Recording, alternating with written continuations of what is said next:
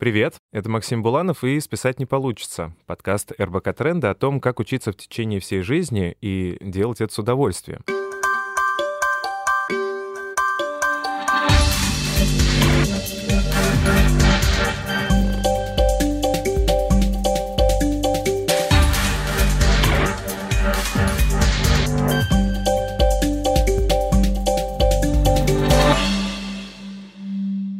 Каждый выпуск мы приглашаем гостей, чтобы разобраться в концепции lifelong learning и поговорить о том, как проектировать свою индивидуальную образовательную программу. Сегодня мы будем говорить с Дианой Колесниковой и Андреем Сибрантом. Добрый день, коллеги. Привет. Всем привет. А, Диана занималась различными интересными образовательными проектами, но на данный момент она отвечает за поиск новых форматов в учи.ру. А Андрей — директор по стратегическому маркетингу компании Яндекс и а, много чего еще.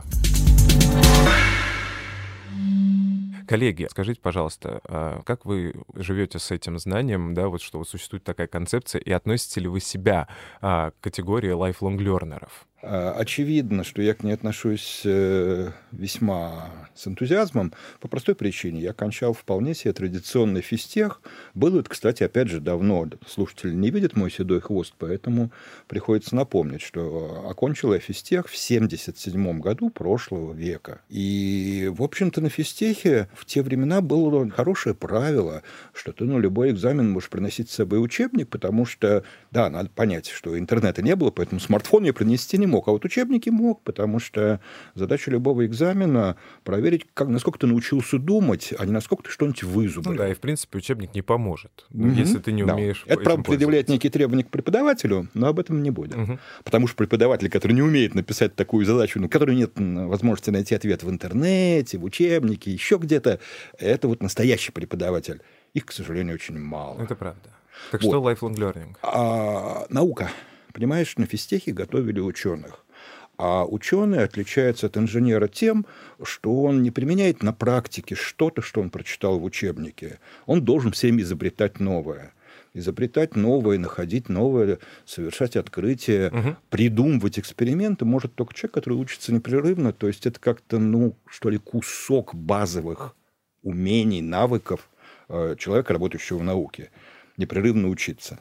Отлично. А, Диан, а да, я как, думала, как ты про себя говоришь? У меня было две мысли. Первая вообще, а, что хорошо, что эта формулировка появилась и стала на слуху, потому что мне стало легче отбиваться от людей, которые приходят и все время говорят, ой, а ты опять учишься?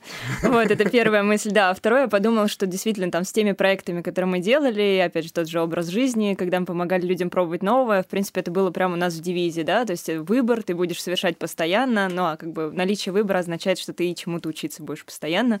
Поэтому скорее для меня, опять же, сам, сам этот концепт это больше про легализацию вообще такого интереса людей развиваться, учиться, меняться, потому что часто э, и старшее поколение, иногда более консервативное молодое поколение, они таким с большим скепсисом на все это смотрят. Некоторое разрешение в обществе вот, быть таким, какой ты есть. И признавать, что ты сейчас чего-то вообще не успеваешь, не знаешь, да, и это нормально пойти чему-то вновь э, поучиться. Абсолютно, да. А, Андрей, вот э, мне э, откликнулась история про ученых. Э, есть вот такая метафора про два таких режима существования, скажем. Шеф-повар и просто повар, да, что вот шеф-повар, это чем он отличается от рядового повара? Да, тем, что вот он способен мыслить чуть креативнее, да, использовать э, те же, может быть, продукты, но улучшать технологию производства, искать какие-то новые сочетания и прочее. А рядовой повар обычно все-таки действует по, там, не знаю, технологическим картам, рецептам и прочее. Ну, шеф-повар и... пишет поваренные книги, да. а рядовой повар читает и использует. И вот мне кажется, что как раз-таки, э, когда э, вы говорите про ученого, да, и вот такое сознание ученого, это как раз-таки вот эта способность писать вот эти поваренные книги.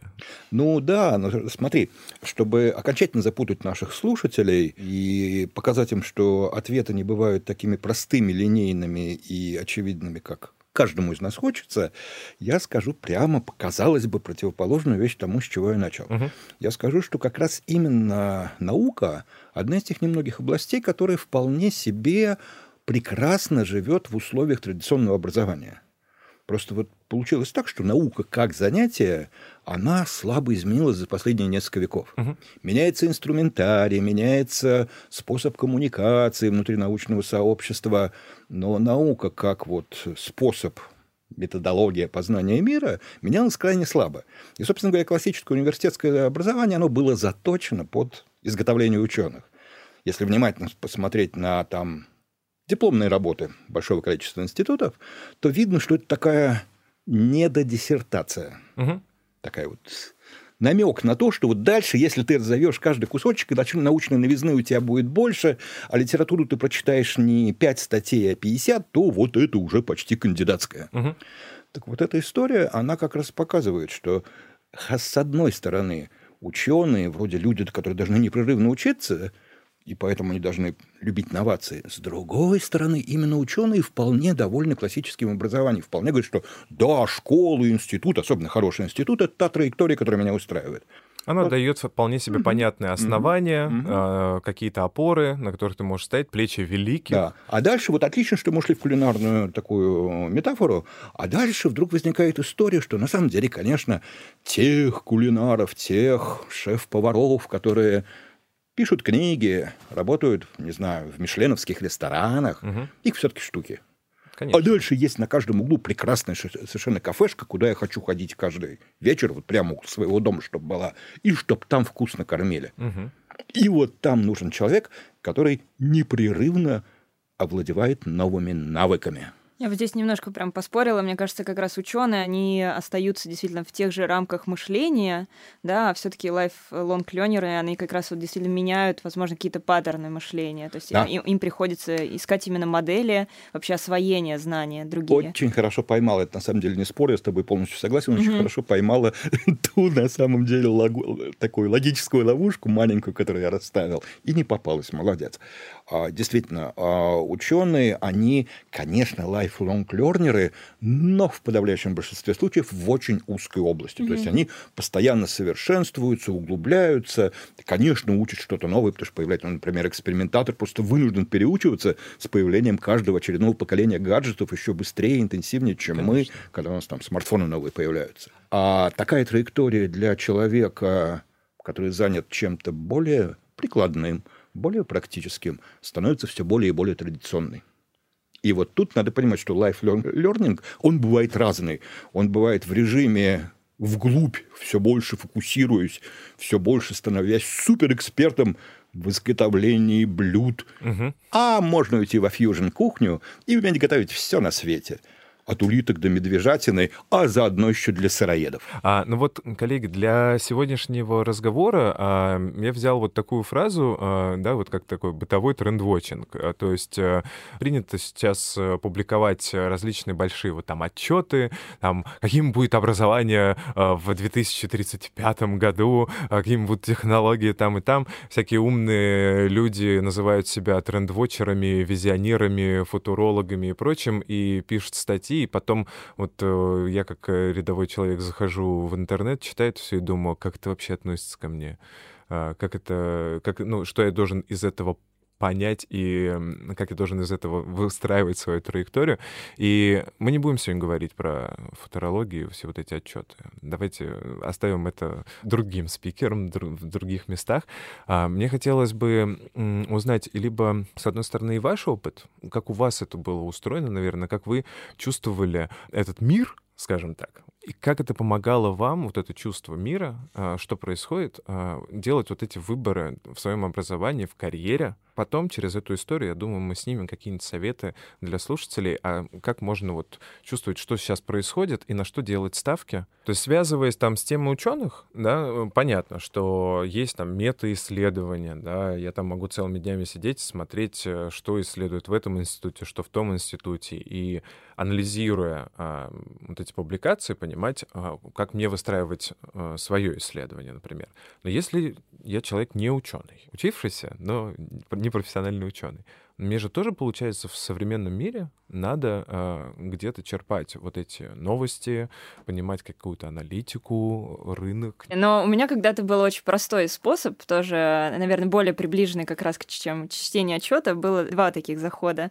Первое, как раз с детьми, я их иногда просила там прям закрыть глаза, представить улицу, по которой они ходят в uh-huh. школу, э, и просто вообще вспомнить, что на ней изменилось за последние, там, не знаю, пять лет. Uh-huh. Вот. Или там посмотреть на тоже центр города, по которому они гуляют. И часто вот такие там бытовые наблюдения, да, ты можешь сказать о том, что сейчас люди таким вот образом, вообще что такое тренд, да, это какая-то реакция на некое явление, да, там коронавирус появился, вот у нас реакция маски, а, не знаю, что нам еще, а, больше интернета, вот у нас тоже есть какая-нибудь реакция в виде того же lifelong learning, который сейчас стал популярным. Вот, и просто закрывая глаза и смотря на то, что изменилось в твоем городе, твоей комнате, у тебя на телефоне, на компьютере тоже, это уже огромное количество информации дает. А второе, более прикладное, наверное, для тех, кто собирается учиться, это про анализ э, того, что сейчас, какие темы вообще даются на уровне магистратур, какие разбираются уже в бакалавриате, а какие пока есть только в виде кружков.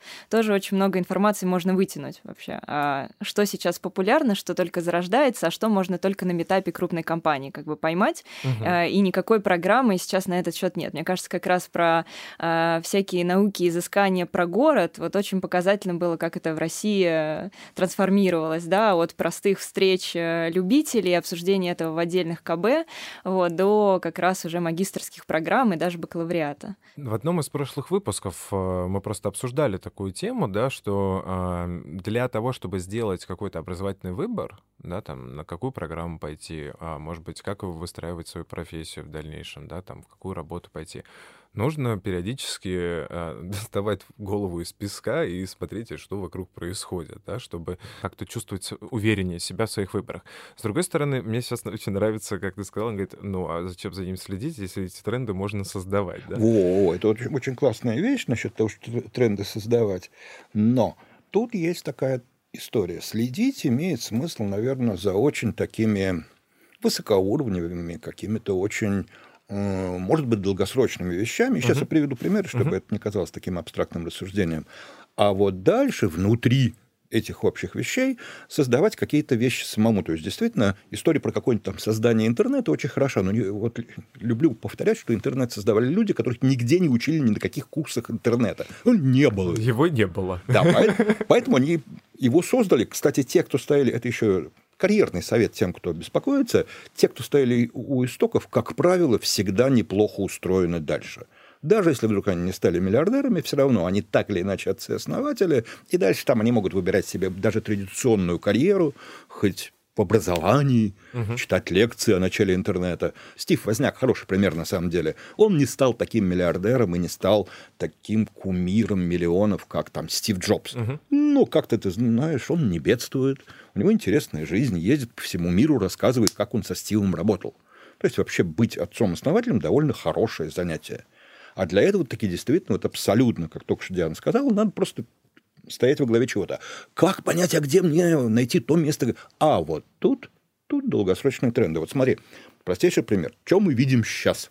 И на самом деле вот люблю повторять, что пандемия, спасибо коронавирусу, как ни странно, при всей его мерзопакостности, ну, есть за что его благодарить. За то, что он кучу вещей ускорил, кучу вещей помог ярче увидеть. Да. И первое, что мы увидели, не в ответ на коронавирус возникли всякие там автом, автоматизация, автономизация, беспилотные автомобили, э, автономная логистика на складах. Другое дело, что сейчас все зачесались и поняли, слушайте, а вот если будет хоть чуть-чуть похуже, угу. мы же сдохнем с голода, угу. просто потому что ну, никто не привезет еду. Кроме еды еще какие-то есть вещи, необходимые для жизнедеятельности. Если вот станет логистическая цепочка вся, угу. ну что, ну да, вот то, что в страшных фильмах про апокалипсис Э, пойдем резать друг друга, там, грабить квартиры и так далее. Но просто жить хочется. Угу. И поэтому автономная логистика – это вот история, которая, да, долгосрочный тренд, и вроде технологии к этому давно готовы. Или там вот история про проклятую удаленку, которая тоже всех сейчас беспокоит. Ну, тоже оказалось, что мы, в общем-то, более-менее готовы. Причем, причем, я-то помню, например, а, еще лет 5-6 назад э, некоторые коллеги активно публиковали статьи о том, как организовать там, не знаю, работу кафедры в Slack, как э, организовать работу удаленной команды. Это было удел каких-то больших компаний, у которых там, не знаю, там офисы в разных городах, например, находятся, да, а сейчас, э, отсылаясь опять-таки к ситуации э, изолированности этого мира, да, а, люди поняли, а, оказывается, вот э, есть спрос на такое знание, и вновь, и другие тоже это попробовали. Но как этот да, спрос как будет делать? устроиться и где именно он возникнет, совершенно угу. неожиданно, потому что ну, у меня просто вот красивый пример из современной ситуации. А, уже довольно давно в разных кружках, школах, местах, где как-то ребятишек приобщают к программированию, угу использовали такую игровую среду Roblox.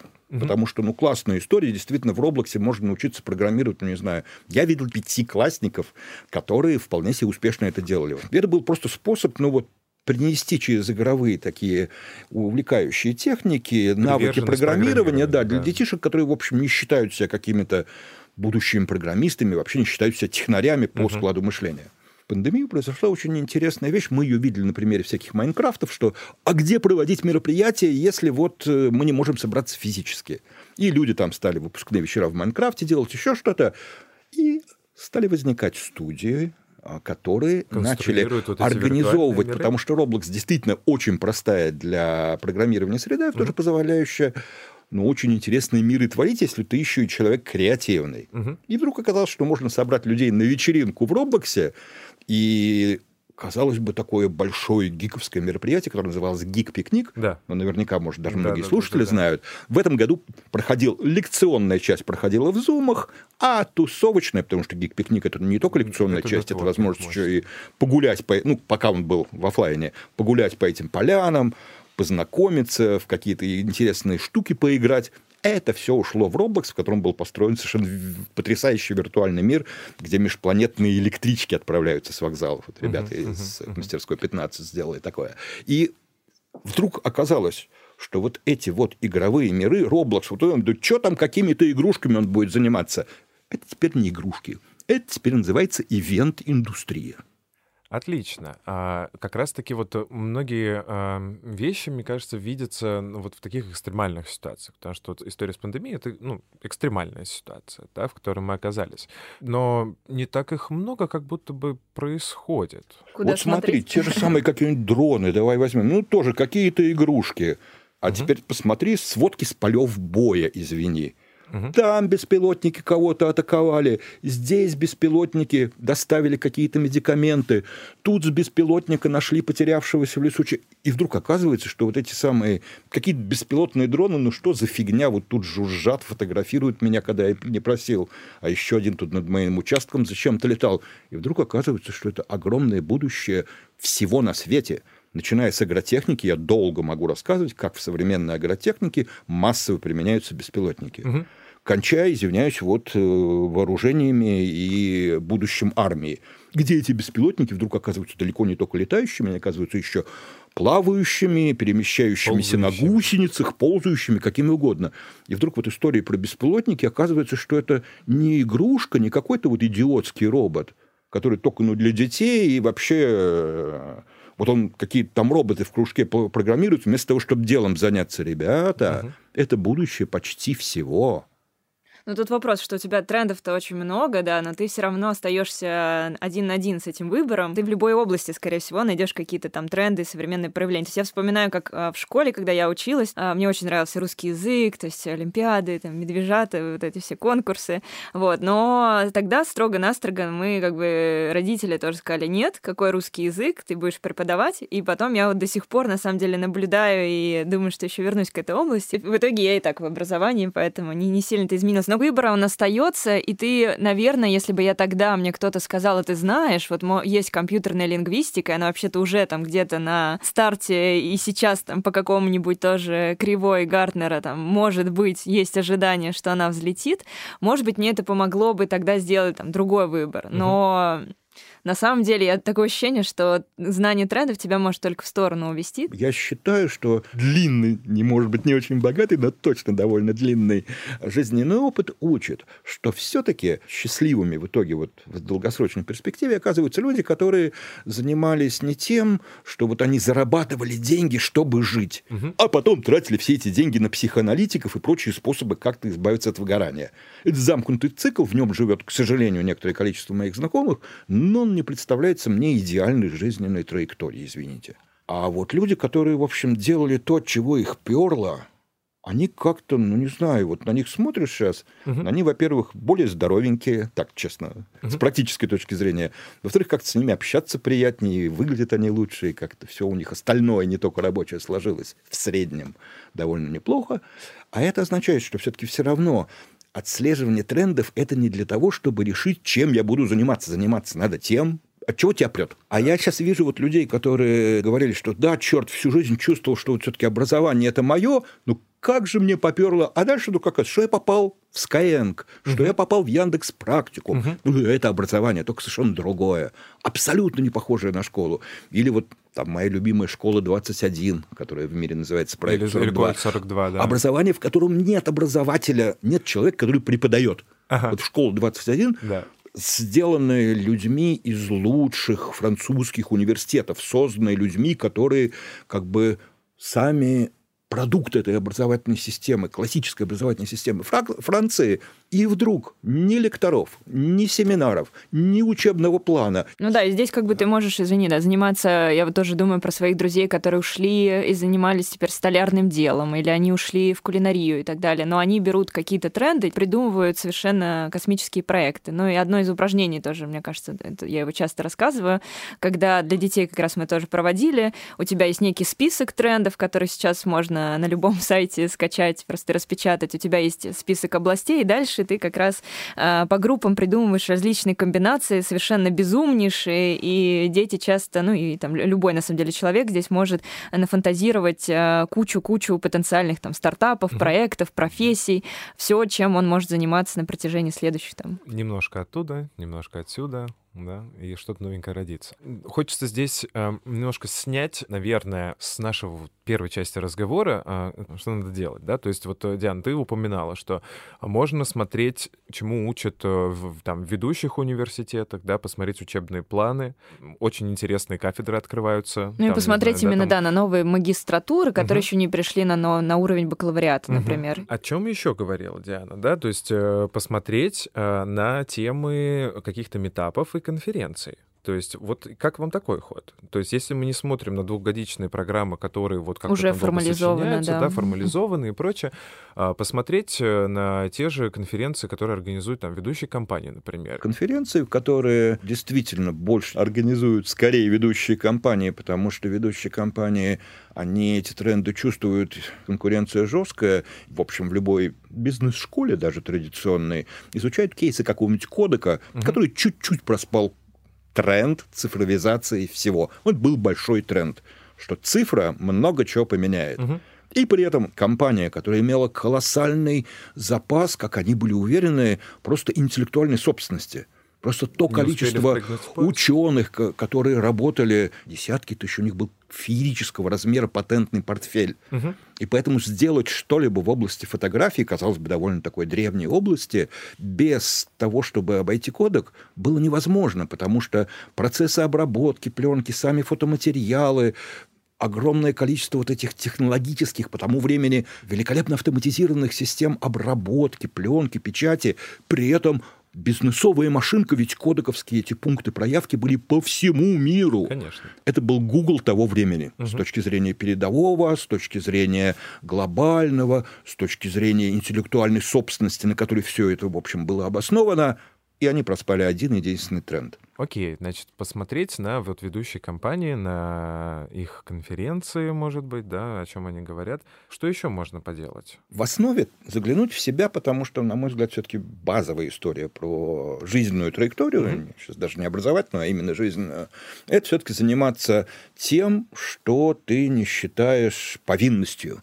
Потому что вот ситуация, когда ты еще раз ходишь на работу, страдая, просто, ну мне же надо заработать денег на жизнь, простите, это не способ проводить время в 21 веке. Ну вот совсем. Он устроен так, наш к счастью, текущий век, что ты можешь большую часть своей жизни, чем только свободное время, посвятить жизни. Дальше вопрос, э, а вот что в жизни я так могу не просто хотеть, а еще и действительно деньги заработать.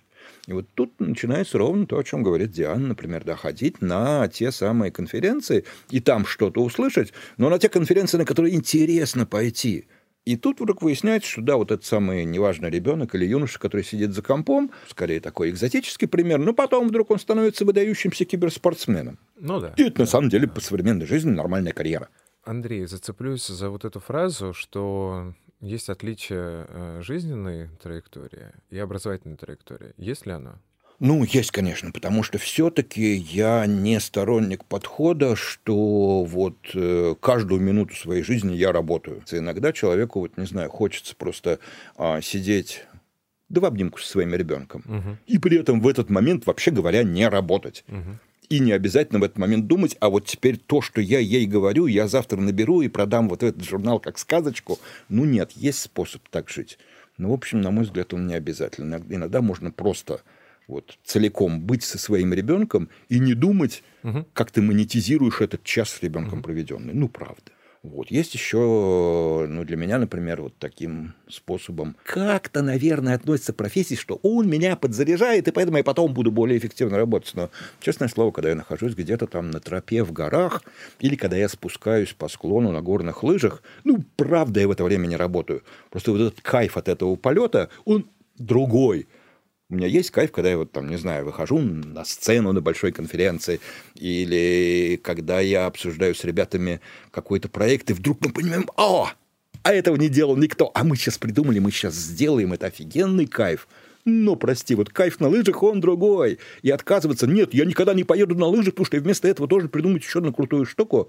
Опыт показывает, через год, через два, через три вдруг выясняется, что это хреново придумываются крутые штуки, когда давно не был на лыжах. Ну, угу. поэтому жизненная траектория, она еще и про это, про детей, про любовь, какие-то другие ощущения, которые, может быть, потом переработаются в что-то профессиональное. Но в первый момент, неважно, музей, трасса, что угодно. Ну да, у меня здесь понятна первая реакция. Вот все эти конструктивистские сейчас тоже подходы к, к карьере. Опять же, когда мы уже конструируем просто свою историю жизни, и когда как бы разделения жизненной и рабочей траектории их нет, потому что тебя жизненное просто включает, да, там все, все эти профессиональные. Я подумала еще про тренд, не тренд, но некое ощущение, которое несколько лет ловила, и никак не могла сформулировать фразой про то, как бы вот куда дальше и что сейчас. Это вопрос, э, две ассоциации у меня. Первая — это фильм Жени Григорьева про пророк, собственно, и mm-hmm. та фраза, когда ребята повторяют, да, у меня все хорошо. То есть я не, не звезда, не записываю, наверное, крутые музыкальные альбомы, которые слушает вся страна, но у меня все хорошо. Вторая это фраза из Кира Булычева, когда Алиса рассказывает всем, как все будут